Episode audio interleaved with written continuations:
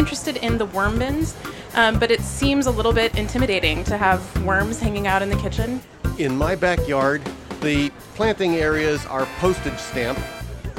I'm Lisa Rothman, and you're listening to Chew on This Fresh Ideas Made to Order. Today, how to garden even if you have a yard the size of a futon. We're at the SOMA StrEAT Food Park in San Francisco, 10 food trucks serving lunch and dinner seven days a week. This show is all about community, how to make the best use of it to find answers to everyday problems.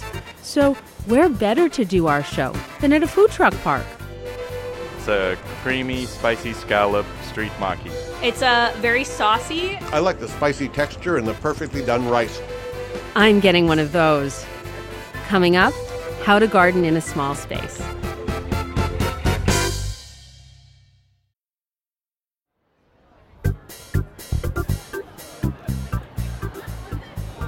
What's a good idea worth? What about a whole season of them? Chew on This could use your financial support. We've got thank you gifts for any budget. Imagine serving up some good ideas made to order wearing your very own Chew on This apron, or jotting down a good idea with a Chew on This pen. It's not some boring old pen, it's a float pen. Our amazing radio food truck travels up and down the length of the pen. Head to chewonThisRadio.com to support us. That's chewonThisRadio.com. Thank you.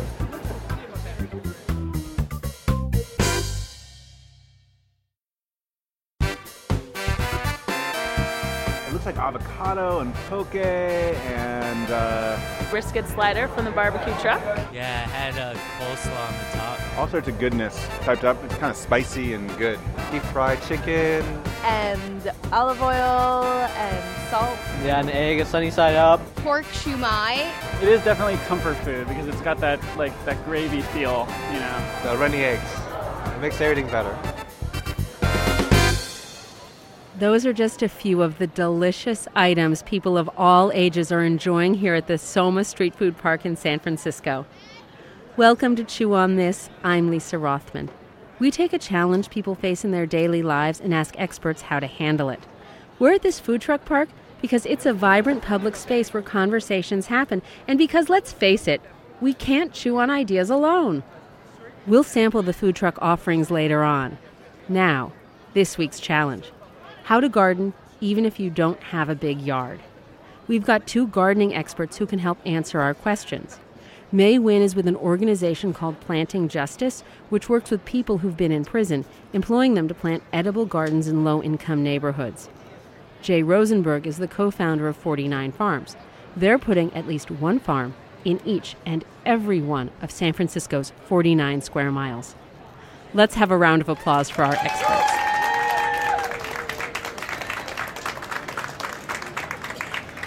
Urban gardening is on the rise across the country. Of course, each and every climate or location raises its own gardening considerations, but many of the ideas you'll hear today will help you garden even if you're listening in Pittsburgh or San Antonio. Imagine picking a lemon off a tree in your backyard or gathering some basil from a pot on your balcony. Are there as many lemons on that tree as you want? Is that basil flourishing? And if you're not gardening, what's stopping you? Don't know where to begin? Have a yard that can hardly be called a yard? No yard at all. By the end of this show, you'll have some ideas about what to plant even if you don't have much space to work with. And you'll also find out what to do if things go wrong. Ideas to consider when the beautiful illustration of a bunch of carrots on a packet of seeds catches your eye. I'm going to ask the experts for their advice with my own gardening challenge. I killed a cactus. Anyway, my dad brought this planter box over for our front yard, and he and the kids planted these melon seeds in it. And those melons started out gangbusters. We're talking vines spreading, and leaves unfurling, and flowers blooming. And this little melon appeared, and we were so excited. But then weeks went by, and that sad little gumball of a melon didn't get any bigger. Yeah, we watered. And then everything just withered and died. What went wrong? I, I Tell have- me more about the melon. What color was it? It was outside? green and kind of striped yellow. I mean, it was kind of small because it was the size of a gumball when it appeared. I mean, so, are you saying that there are some melons that do better in planters than others? I think some melons do better in this type of climate than others. Um, part of why a lot of watermelons grow so well in the south, um, like in the southern United States, is because they have really, really hot days, but then it gets pretty cold at night too. And a lot of melons actually really need that cold night to really ripen and get super juicy and sweet. So that's the first thing that kind of came up for me in, in wondering maybe why this little guy couldn't make it through. What do know, you think, Jay? Oh, I just I just had an idea. Um, can you like imagine the garden where it was growing, the little box, and maybe you see the you see the garden itself. You see the melon, the little withering vine, all sad, and all that work you put into it. And you see the soil around the melon? Can you s- can you describe that? It was some organic potting soil out of a bag. Mm. And um, tell tell me more. Like, what, did you just buy it from a bag and dump it right in the box, threw a melon in, and just hope for the best? That's an accurate description of what happened. Would you say that that was the last time you added anything to that garden box, as far as soil or maybe like something else? Yes. I could say that. I'm sure you watered plenty. I'm sure you sang to that melon. I'm sure you loved that melon. We I'm loved it pretty up. sure you you just it just froze to death basically. And the way that we like to think of melons as not freezing to death is just like if it was cold at night. We give it a little blanket. And a blanket for any garden, especially one with a weird San Francisco climate. It's like it's very confusing for a melon. They need a blanket. And what we use, well, it's pretty much what you guys all have a little tub of right in front of you. It's basically some some soil. You just add to the box every once in a while, kind of keep it alive. And you're like, well, where am I going to get some soil? The best thing you can do is just some mulch. You know, just some wood chip mulch, some straw mulch, something pretty. They use these fancy mulches you can even buy in the store with mosses. You can get some nice mulch, and if you add that to your soil, the garden will actually not freeze to death. All right, I'm going to give that a try. Now, let's have a question from someone in our audience here at the SOMA StrEAT Food Park in San Francisco. John Toccolino. I'm in Mountain View and I'm renting a house that has a very small garden. But my question is, we use permaculture, the word permaculture, but what does that mean for a tiny garden in a backyard of a 800, 1200 square foot rental house? Well, what would what it would mean for any space is just how to maximize the amount of food you can get out of whatever size that space is. It really just depends on first what you want. Do you want to be getting as many vegetables out of that space as possible? Do you want to be getting fruits? Do you want to have chickens? Do you want to have your fruit trees being watered by your laundry water? I'd, I'd love chickens, of course, but I don't think that's practical right now. Uh-huh. Compost to start, then vegetables of some sort, and fruit would be great, but fruit might be a bit much also. If you have enough space to do one or two four by eight foot raised beds, that'll get you probably everything you need for you and your family. And there's actually a really amazing way of planting fruit trees where um, you can actually train them to grow along your fence and not take up any. Instead of being big round bushes, they'll actually be flat. It's called a espaliered tree. So we put those in as much as we can because you can just stick fruit trees around the perimeter of your yard. And then you can also have those trees watered through a gray water system and you can reroute water from your washing machine into your landscape and actually be using your water twice in a way. Yeah, and as far as the composting systems go, yeah, the worm bins are really the way to go. They're really small, about a foot by two feet, and you can just kind of stick them in any warm place that you have, um, and they're really efficient and compact. All right, thank you much. Hi, my name is Sandeep Brar.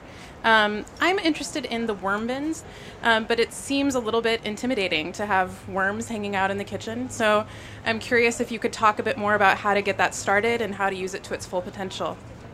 The way I have it set up in my house and a lot of other people do is you have a, a bin, like a, just a compost container that you keep in your kitchen uh, where you throw your food scraps um, just while they're filling up. And then once that bin is filled up, I take it outside to where my worm bin is and actually throw those in with the worms there. How the worm bins work is they're stackable trays, and you actually start at the bo- with the bottom tray. You throw your fo- food scraps in there, somehow obtain about half a pound to a pound of worms. A lot of nurseries or there's um, urban farm supply stores that can you can often buy red wiggler worms, and just throw the worms in there. Give them a little bit of bedding, either with shredded newspaper or coconut husks or anything that's kind of mulchy. They actually like to to live and, and burrow in that cellulose. And, and they do like it to stay a little moist. So usually just adding food scraps allows for some moisture. And they'll start eating um, all those food scraps. And then actually there's a bacteria in the digestive tract of the worms that is what um, breaks the food down and produces the compost that we really want from it. And so as that bottom tray fills up, you can actually um, just start adding the food scraps to the next tray up, and the worms just travel from the bottom tray up through the holes in the next tray up. So the the compost will be ready at the bottom first, and you just start picking out the trays, and you can just go ahead and throw that compost on top of your raised beds and mix it into the topsoil there. Is there anything else you wanted to add? Well, I have a, a worm bin underneath the stairs in my place, and um, I rarely visit it. I might be guilty of worm neglect at some point. But um, it's worth saying that once it's set up, and a little bit of time at, at the beginning, great, great instructions here from May. Once it's set up, you don't have to do a lot of work for it, and it's as productive as you want it to be by how much you want to add to it, and it's resilient to the neglect of an urban dweller who forgets they have a worm bin for three months at a time. Um, the most important thing is that you do feed them eventually, or they'll you know they'll starve to death. And then you know just like the garden, um, they don't want to get too cold at night, too hot during the day. You know they like that sort of comfort zone. And the best thing that you can do if you don't do anything for your worms is give them some fresh new pa- newspaper or um, uh, like carbon mulch, know, something that they can chew on, like like uh, old shredded paper. And uh, junk mail is a great source of that, um, as long as you don't take out the glossy coupons because they're pretty useless to the worms um, you'll find that uh, taking some like newspaper, maybe the coffee grinds with the filter, just that on its own, once in a while, give the worms a little bit of love. And like like May pointed out earlier, they're 24/7. They're all they don't stop making more compost out of what they do. It's pretty much their jobs. Thank you. Worm bins sound great. If you're just joining us, you're listening to Chew on This. Urban gardening experts Jay Rosenberg with 49 Farms and May Nguyen with Planting Justice are helping us figure out how to garden even if we don't have a lot of space. We're at the SOMA StrEAT Food Park in San Francisco. Many of the food vendors here get their produce from local farms. Their choice reflects a growing national awareness of the importance of eating food that's locally produced. And it doesn't get more local than growing it yourself in your own backyard or in that lot down the street. But if you're like me, you weren't born with a green thumb. So let's learn some planting tips from the pros. Jay Rosenberg, what have you brought for us? Well, we brought these. Um, well, we call them the magic beans. Um, dangers of giants and uh, losing your last cow are not really a risk here. But most importantly, uh, we have some uh, amazing magic beans that really are going to grow well in San Francisco. And for folks who want to get a little dirty while we're on the air here, we're going to get a chance to go ahead and do that. Great, let's do it. So there's a there's a pretty amazing mix of magic beans here. It starts with um, scarlet runners, which are a tall, tall climbing, almost like a big pea pod. And the way scarlet runners grow is um, they'll grow tall, and they'll they'll climb anything you can get. Mostly, you don't even need any good uh, fertilizer in your soil. So we have some pretty nutrient deficient soil here, and we'll be using that to grow the beans. The, the beans will provide the nutrient in a magic sort of way. So uh, in the mix, beyond just the beyond just the scarlet runner, what we'll find is there's also some sweet peas and green beans that grow in a bush form. So if we plant them and the scarlet runner doesn't grow, it may be that it was too sunny for the scarlet runners, or it was too dry for scarlet runners. So we put a few other beans in the mix that are dry, drought tolerant, and maybe like a little bit more sun. So we'll find there's a, a pigeon pea in here, which is the typical dal of uh, continental India. I got more beans. So, do you already have a garden? Uh, no, I have a ledge and a landing, but I'm interested in in the whole process of small gardening. So, do you have an idea of where these are going to go? Are they going to go on the ledge? I'm trying to figure that out right now, but I'll, I'll I'll make some kind of a climbing place for it and figure it out. How about you? Do you have a garden? Um, well, we have a garden in Pacifica, but my business is in Hayward. It's an, an, industrial business, so I'm thinking of growing these along. We have a yard in the back; it's an industrial yard, and we're going to grow it up along our fence and our barbed wire fence. and I'll just change my name to Jack. Fantastic. Well, we're going to finish planting these magic beans and be right back.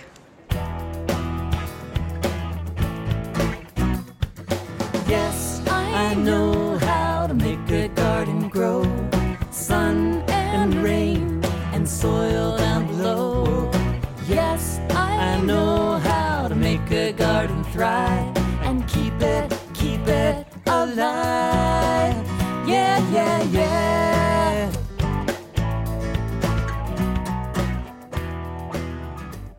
We'd like to do a second season of Chew on This, and we could use your help. If you go to our website, chewonThisRadio.com, you'll see a link to a brief survey. Fill it out, and you'll show potential funders that Chew on This gives you the information you need to make the world a better place, starting right where you live. That's chewonThisRadio.com. Thank you.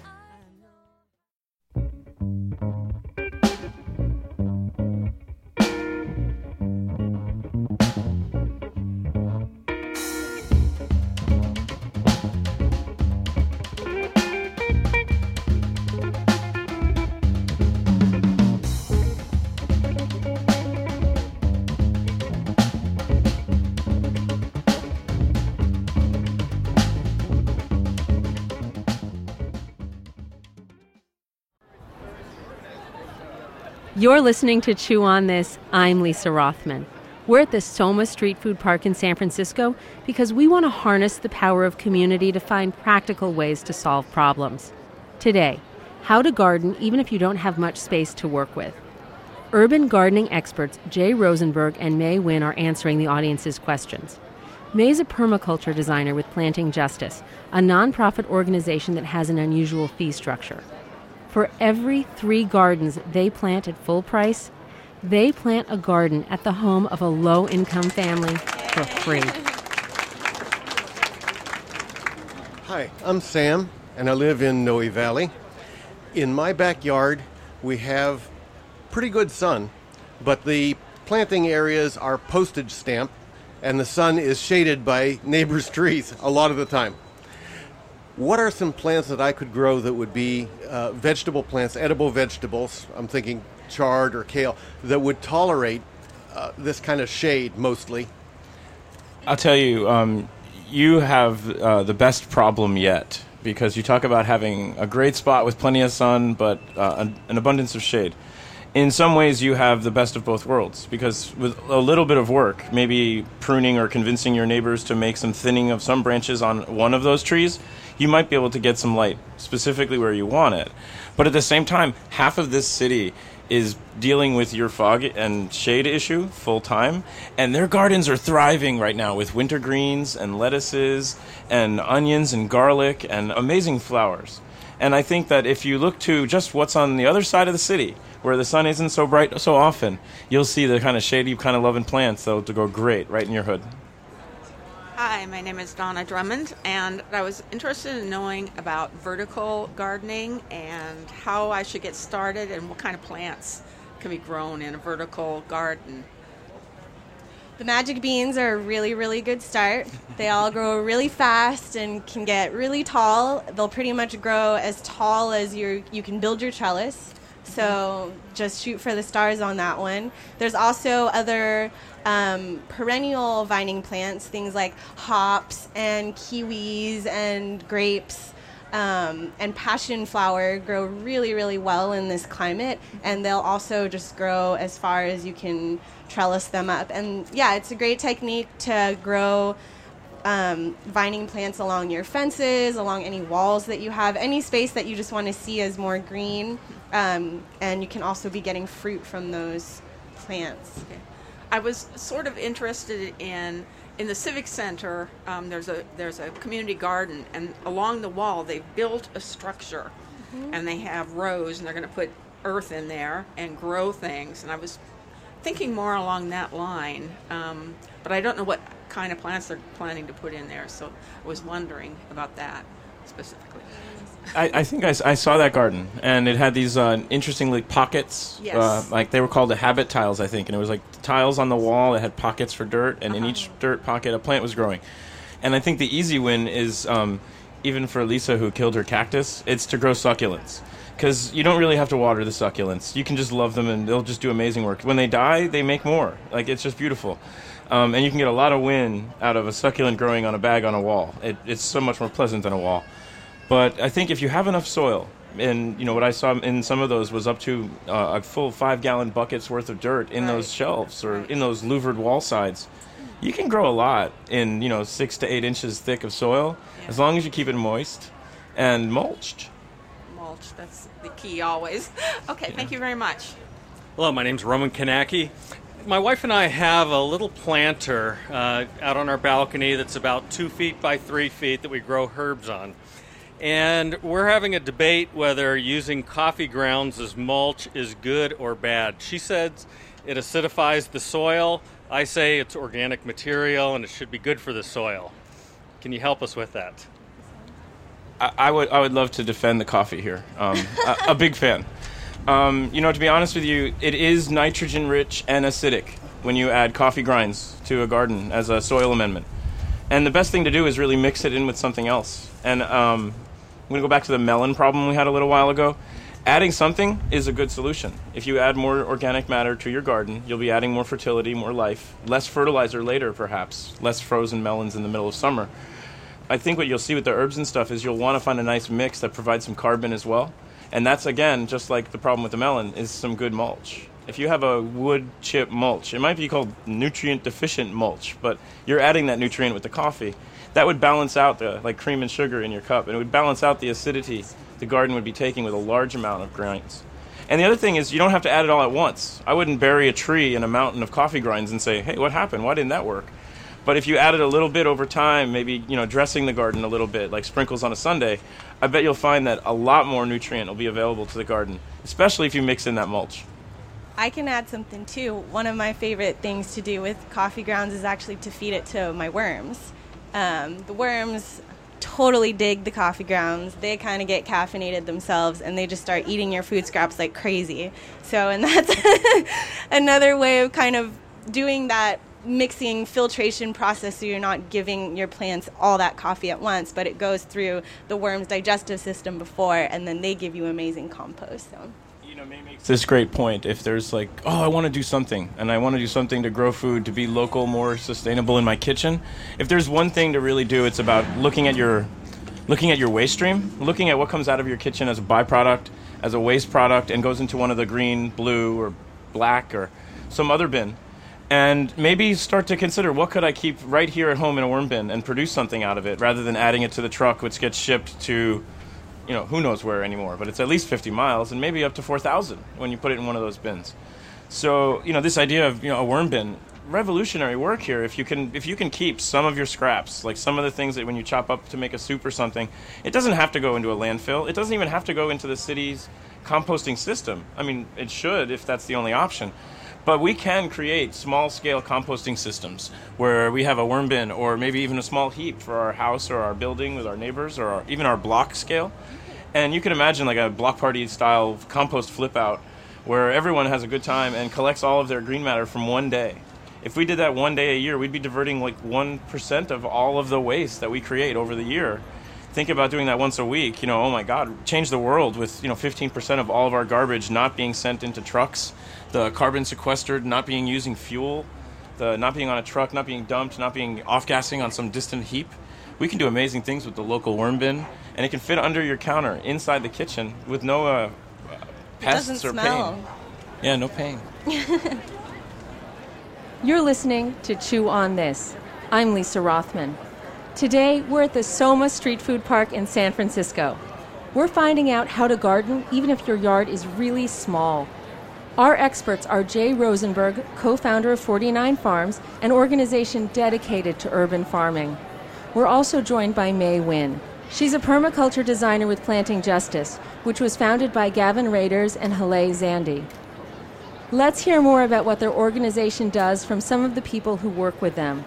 They're planting a garden in a neighborhood that houses low income immigrants. It's in San Rafael, a city that's about 40 minutes away from here across the Golden Gate Bridge. Getting lined up. Looks like three feet to me. Well, hi, my name is Kevin. I'm from Planting Justice, and we're here at the um, Canal Project. I'm working on some raised beds right here. I'm gonna put some soil in here so we can do some planting in here, and uh, you know, get it looking nice. Get it looking real nice. Uh, my is Julio Madrigal, and I'm building this garden for the people in San Rafael. Well, there's basically this is a community garden. We'll build around 70 beds, um, and it's mostly for the people. And we have split beds, so if people just need half of one bed, they could do that. We also have raised beds for people who really can't bend down to the ground. They could start using these beds, and it's to encourage more people to grow their own plants. Oh, my name is Salvador Mateo, and I'm an edible landscaper. I work for Planting Justice, which are the ones doing the garden. And, you know, helping the Canal Alliance build a community garden. Uh, we've done work all around the Bay Area in, South, in San Francisco. We've been here in San Rafael. We've gone to Antioch, um, East Oakland, West Oakland, North Oakland, Berkeley, uh, Vallejo.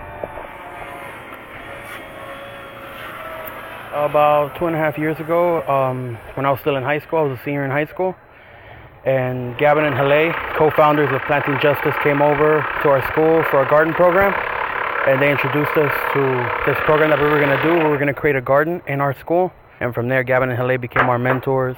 We started working with them, and they started helping us know more about what organic is, how we can implement it into our community. And from there on, after we graduated from high school, they offered us a job with them as landscapers. All lined up. There we go. There we go. All righty. Been working for Planting Justice for about 11 months. Yes, and, and I love it, man. It's, it's real. It's real therapeutic. Met a lady named uh, Beth Waitkus, which was in the um, Insight Gardening program. The Insight Gardening program is actually out of uh, San Quentin Prison. All the designers and, like I say, Gavin and Haleh, the founders, they, they teach you basically everything you're gonna need to know. So once I got out, I had already been knowing them like two or three years. So they told me, you know, once I got out, you know, come check us out, and, you know, we'll have something for you. So once I got out, I went, you know, met with uh, Gavin and Haleh, and they got me started. Things happen in my life, but I've always had a job. I've, you know, worked from Thrifties to UPS, you know, Blockbuster, customer service, Nordstrom's. But I finally found out what I wanted to do, and this is it. This is definitely it. That was Julio Madrigal, Salvador Mateo, and Kevin Williams, hard at work at a planting justice project in the Canal District of San Rafael, which is across the Golden Gate Bridge. You're listening to Chew on This. I'm Lisa Rothman. Today, we're learning how to make the most of our gardens, even if they're the size of a ping pong table. Coming up, we'll get more of the audience's questions answered, and a food truck owner will explain the benefits of cooking in a small kitchen. I went to a garden party reminisce with my old friends. A chance to share old memories and play our songs again. When I got to the garden party, they all knew my name. No one recognized me. I didn't look the same, but it's alright Food trucks rely on word of mouth, and so does Chew on This. The next time you're enjoying a meal with friends or coworkers, let them know the good ideas you heard here and send them to our website, chewonThisRadio.com. That's chewonThisRadio.com. Thank you.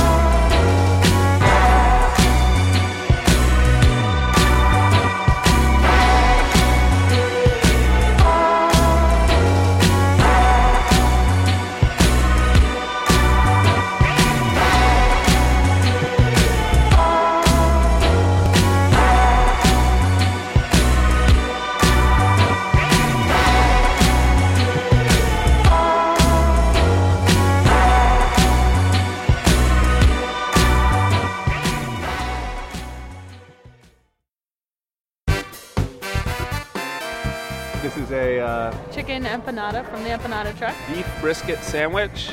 Popcorn chicken burrito. With french fries, salad, some rice, tahini, and spicy sauce. Loaded with awesome ground chicken. It, it, it's got kind of a gravy consistency to it. So yeah, I'm having a Pacific Brew Lab uh, hibiscus beer. It's like the stringy, nice, cool cheese. I would definitely eat it again. Many people are enjoying lots of different foods here at the SOMA StrEAT Food Park in San Francisco. I'm Lisa Rothman. You're listening to Chew on This Fresh Ideas Made to Order. We take a challenge people face in their daily lives and ask experts how to handle it. Today, how to garden even if your yard is tiny. We're at this food truck park because Chew on This celebrates community. And what community celebration would be complete without food? About this time in the show, the smells from the food truck park start to get to me and my tummy starts rumbling. So let's meet Emily and Francis Ho, the owners of the Manna food truck, and find out how they feel about cooking in a small space. My personal, I would like to cooking the small restaurant, the small kitchen because it feel like more home style. Small space, the challenge will be like um, the people walking together. I think small kitchens. One more one more thing I like it is like um, they feel more warm. Yeah, and uh, we can we can speak very close. We can talk very close. But the big restaurant, sometimes we need the yelling. Well, we met actually in a restaurant too called Ebisu. It's a really well-known sushi restaurant in Sunset District. Then we, we not we not we not stay too long around like seven seven months or or or eight months. We decide to marry, and then also I'm that time I'm decide to open my own restaurant. And uh, we get lucky. We got a bigger place in American Canyon. Uh, that was a huge place, and uh, the econ- it, like the business, the economy, I should say, didn't go well, so we have to end up closing it after a few years. And after that, we we didn't know what we are gonna do, and um, things, you know, the fall keep falling. Uh, we lost our house. It was like really sad. We were searching in like Craigslist, looking for new restaurant space. Just all of a sudden, there's like a food truck pops up, you know, on Craigslist, and we were like looking into it and uh, get to know a little bit more about food truck business. And we realized, hmm, you know what, we like this better than you know stacking in a restaurant in a box. The name of the truck is called Mana, and so our slogan is like "Good Eats from Heaven." The main thing that I noticed that um, the difference between food truck and a restaurant, you have more communication with the other business. People are so much more friendlier. We're running at a food truck than in a restaurant. When you cook some something to to other person, you can after they eat, she have a lot of feelings coming out. So um, that's the way I like the cooking. I like I like to see people's feeling, yeah, and um, also it's make people happy. But I think um, that is my my passion, yeah, to cook. Yes, that's it. It's the thing.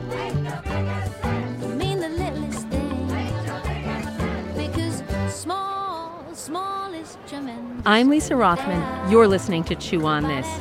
You just heard from the owners of the Manna food truck here at the SOMA StrEAT Food Park. Later on, several audience members will have a chance to win some food from Manna.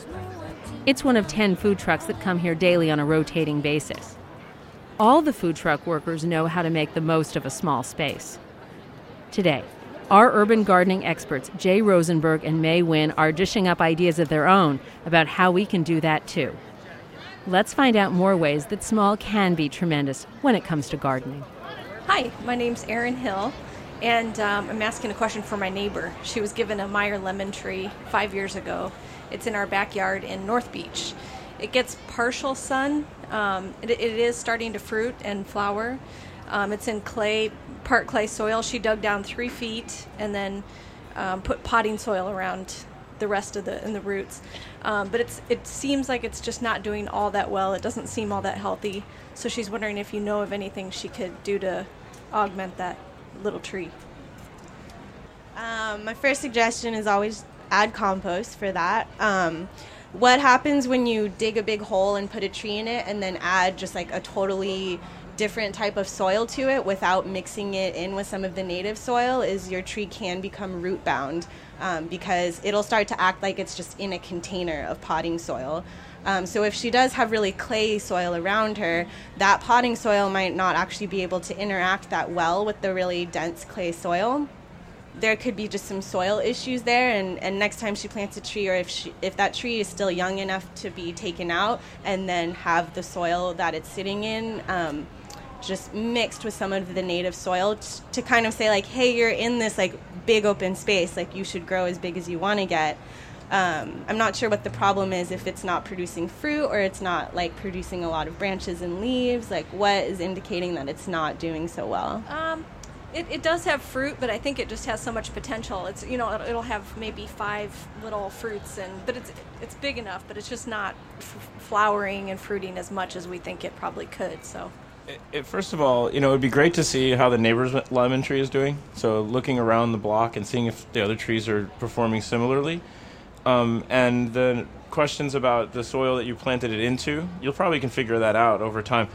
But um, what I found when I were transplant a tree is that in order to like invigorate the root system and to give it some growth, um, is to give it a pruning, is to give it a deliberate haircut and say, all right, let's get growing in this spot now. Okay. And it's dangerous if you don't know what you're doing. And if you had to like make a decision and you had no uh, guidance, but you're like, I'm pruning it, just look out. Um, there's like three things that you should look for. You should look for any branches that are damaged, and if they're damaged, they're great to prune right then and there. And then look for branches that are um, diseased, like they have a fungus or some weird. Cr- cut those off. And then the last of the three best places to prune, and don't do too much at once because you can't regrow the tree right away if you prune too much, is to find the the branches that are maybe going in the direction you don't like and and those are the three D's for pruning fruit trees: is um, make decisions around damaged, diseased, or in the wrong direction. And the best direction for a tree branch is up. So the worst is down. So if you have a beautiful branch and then it has a branch going down, that's a great choice. perfect. Thank you so much. That's really cool. Hi, my name's Maggie, and I've lived in a small apartment for many years, and I'm also gardening challenged. And I want to know are there any herbs or vegetables that I could grow in a pot that are going to do okay in an apartment? I don't even have porch access. Do you, do you make breakfast? yes, And do you like make omelets and stuff like that? occasionally. Um, you can easily add like rosemary or or thyme or something that can grow like right on a windowsill or a box or a, even a container on the counter that gets a little bit of light when you're making up your eggs. Okay. You can also easily have like a parsley or a chive, a little green onion added to your toast. You know, just that little extra flavor. and they don't need a lot of room. Uh, maybe two inches deep and three inches wide. I mean, yeah, the, the amount of soil we had today in our little exercise, basically a four inch pot. Okay. You can get started with that and have something that you could prune right from right away and be getting a little yum. Excellent. And the more you prune them, the more they'll grow too. P- plants actually want to be picked. So you'll be surprised if you harvest that little thyme plant in that little four inch pot and you keep harvesting it, but leave enough for it to just keep growing. You'll you'll get a lot of mileage out of it.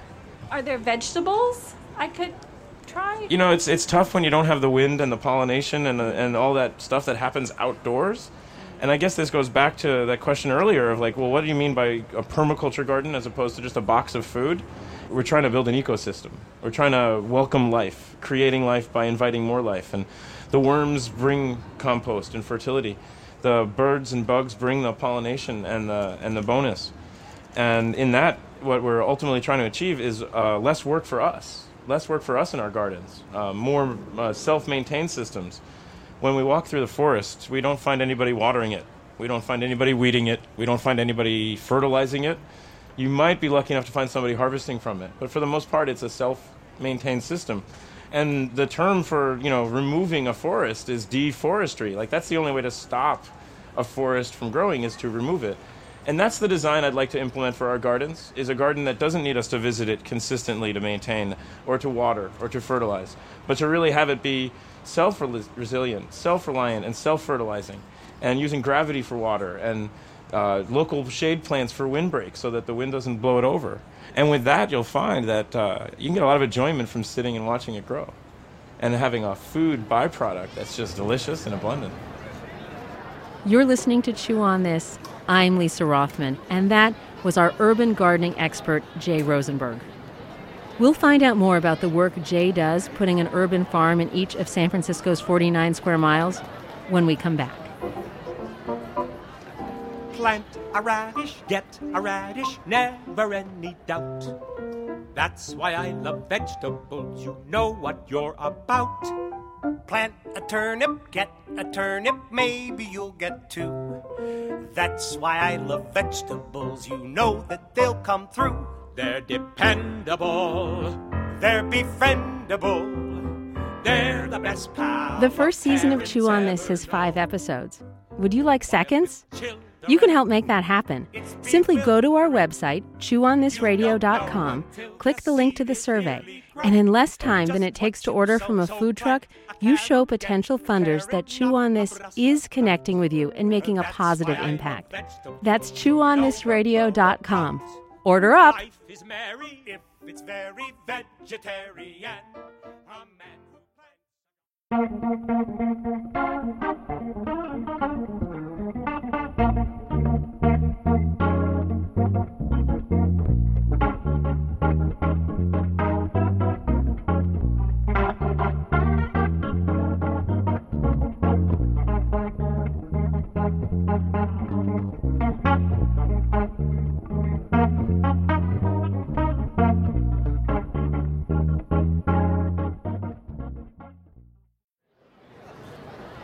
You're listening to Chew on This. I'm Lisa Rothman. If you're just joining us, we're finding out how to garden in small spaces. We're at the SOMA StrEAT Food Park in San Francisco because food truck parks like this one give us the chance to hear from a broad range of community voices. Voices like yours. If you weren't able to attend the show, but you'd like to ask a question or share information, visit our website at chewonthisradio.com. Right now, we're under a highway overpass across the street from a Costco. You may be surprised to learn that there are actually two farms within three blocks of here. One of the reasons urban gardening is doing so well in San Francisco and across the nation is because cities like Detroit, Baltimore, New York, Seattle, Oakland, and San Francisco have passed laws to encourage gardening. Gardening on vacant lots and land that the city owns. Chew on This correspondent Charlie Mintz visited a few of these farms. Carrie Hughes stands on the sidewalk near a chain link fence on the corner of Fell and Laguna Streets in San Francisco. Behind us, cars roar past the rows of tidy Victorians. But Hughes is more interested in the wide, sloping lot in front of us, on the other side of the fence. This is how you get on the on the Bay Bridge. This is how you get onto you know 101, etc.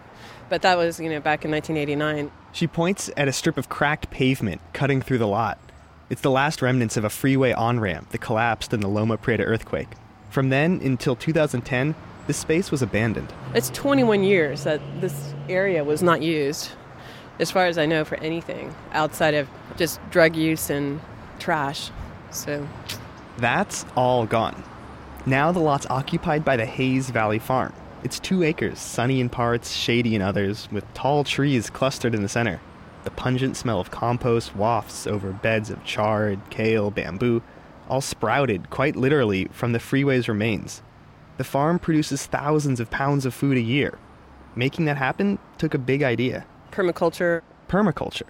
It's a design method focused on using space efficiently, working with nature, and sustaining resources rather than depleting them.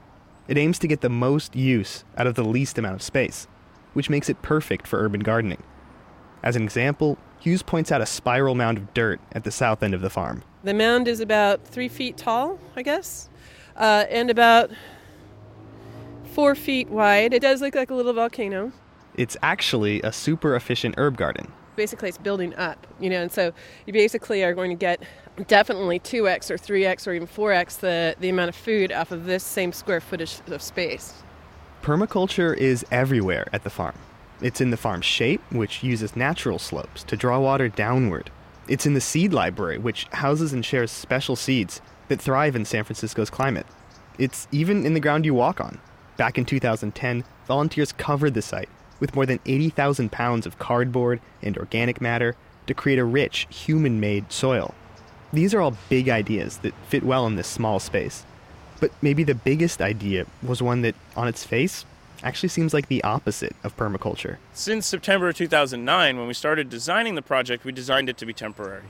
Jay Rosenberg helped start Hayes Valley Farm. It's on property owned by the city of San Francisco, and he says the project was always meant to be a placeholder, something to do with the space until the economy picked up and a developer built it out. It's sort of like a the city has a driveway and they're letting us put a lemonade stand on it.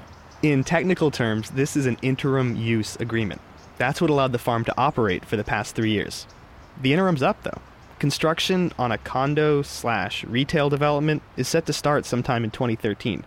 And what Rosenberg calls the freeway food forest is supposed to clear out entirely by the summer.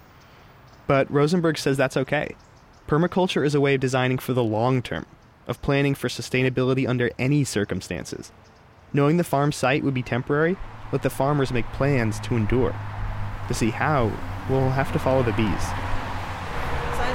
No trespassing, honeybee yard. Do not disturb the honeybees. Their pollination work ensures our food supply. Long before they knew exactly when they'd have to leave, Hayes Valley farmers started moving bees from the farm to this site on San Bruno Avenue, right above the 101 freeway. It's about four miles away.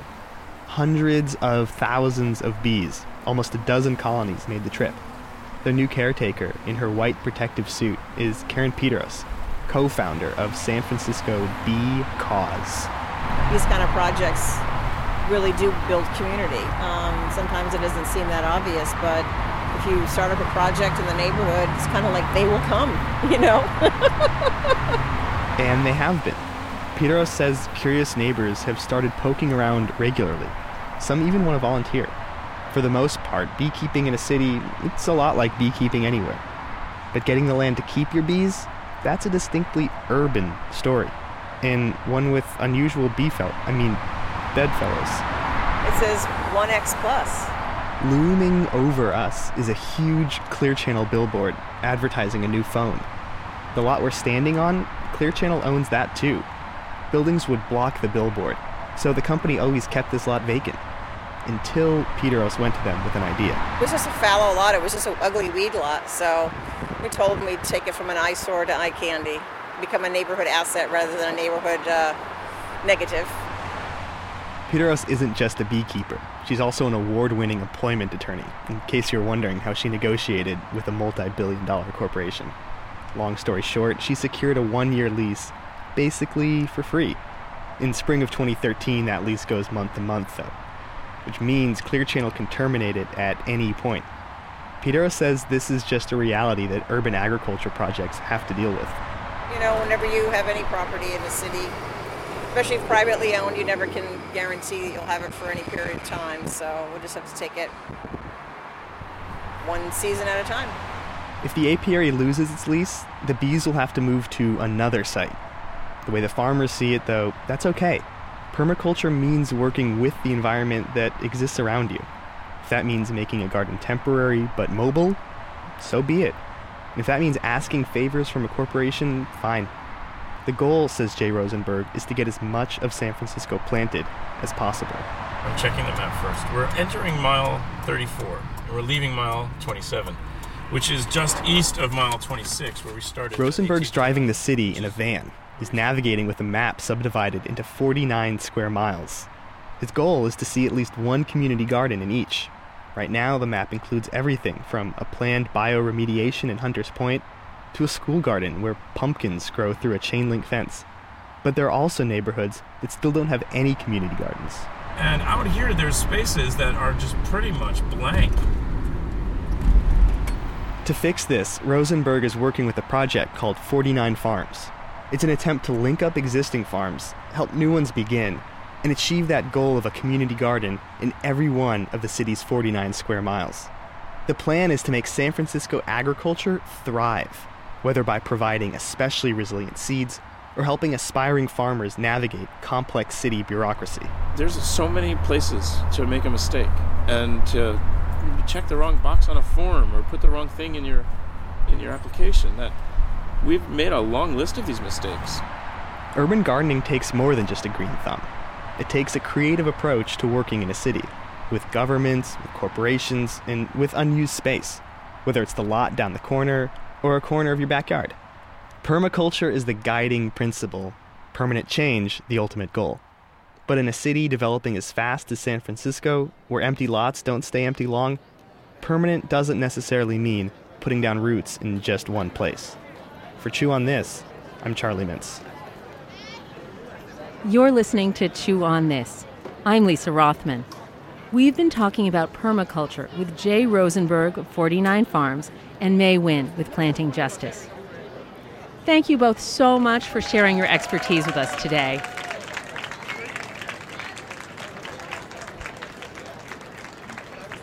Now it's time for the Meal of Fortune Challenge.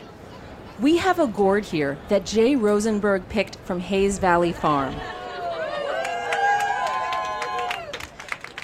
It's about a foot long, it's green, and it looks like a cross between a watermelon and a dinosaur egg. We've got a picture of it up on our website at chewonthisradio.com, which you could check out if you're playing along at home or on your smartphone, but not if you're driving your car. Here's today's challenge. If the scientific name for carrot is Daucus carota, and the scientific name for kale is Brassica oleracea. what do you think the scientific name for this big green gourd should be? We're not going for accuracy here. We're going for creativity.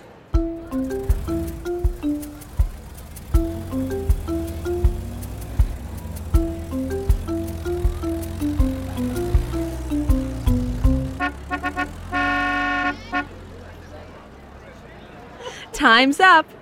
The people here at San Francisco's SOMA StrEAT Food Park have turned in their ideas for what they think the scientific name for this gourd should be. At this very moment, our two gardening experts, Jay Rosenberg and May Nguyen, are choosing the two winners. You're probably wondering, what'll they win? What's today's meal of fortune?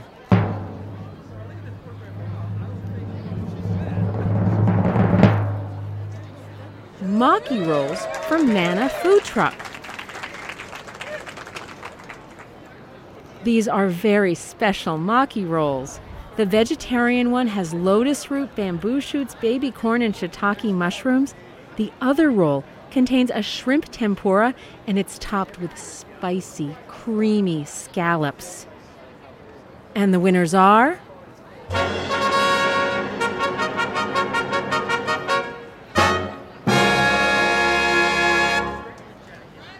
Muriel Ullman with Cucumberus blimpus. And we have Sam G with Green Lumpus Paperweightia giganteus. And just so you know, the actual scientific name for the gourd is. Cucurbita ficifolia. So, Sam and Muriel won the Meal of Fortune with skill, but you can win with luck as well. People put their names in the official Chew on This picnic basket, and the lucky Meal of Fortune winners are. Joanna Bonheim. John O'Dev. Rachel Harmon. Tony Demensky. Sam Geffner.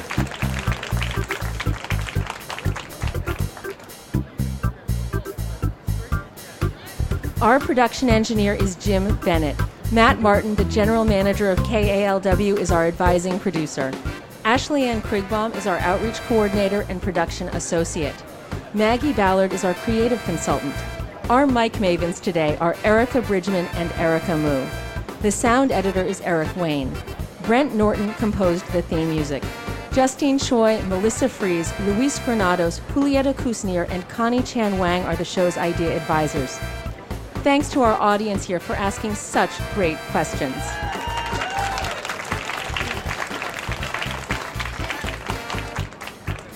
So I want to check in with you. Have you had a bite yet? What are you particularly enjoying about that maki roll? I like the spicy texture and the perfectly done rice. How about you? It's uh, very saucy and great with using your hands for. This concludes the first season of Chew on This. If you'd like to hear all five episodes, visit chewonThisradio.com. We'll have updates there about our second season. Thanks for listening.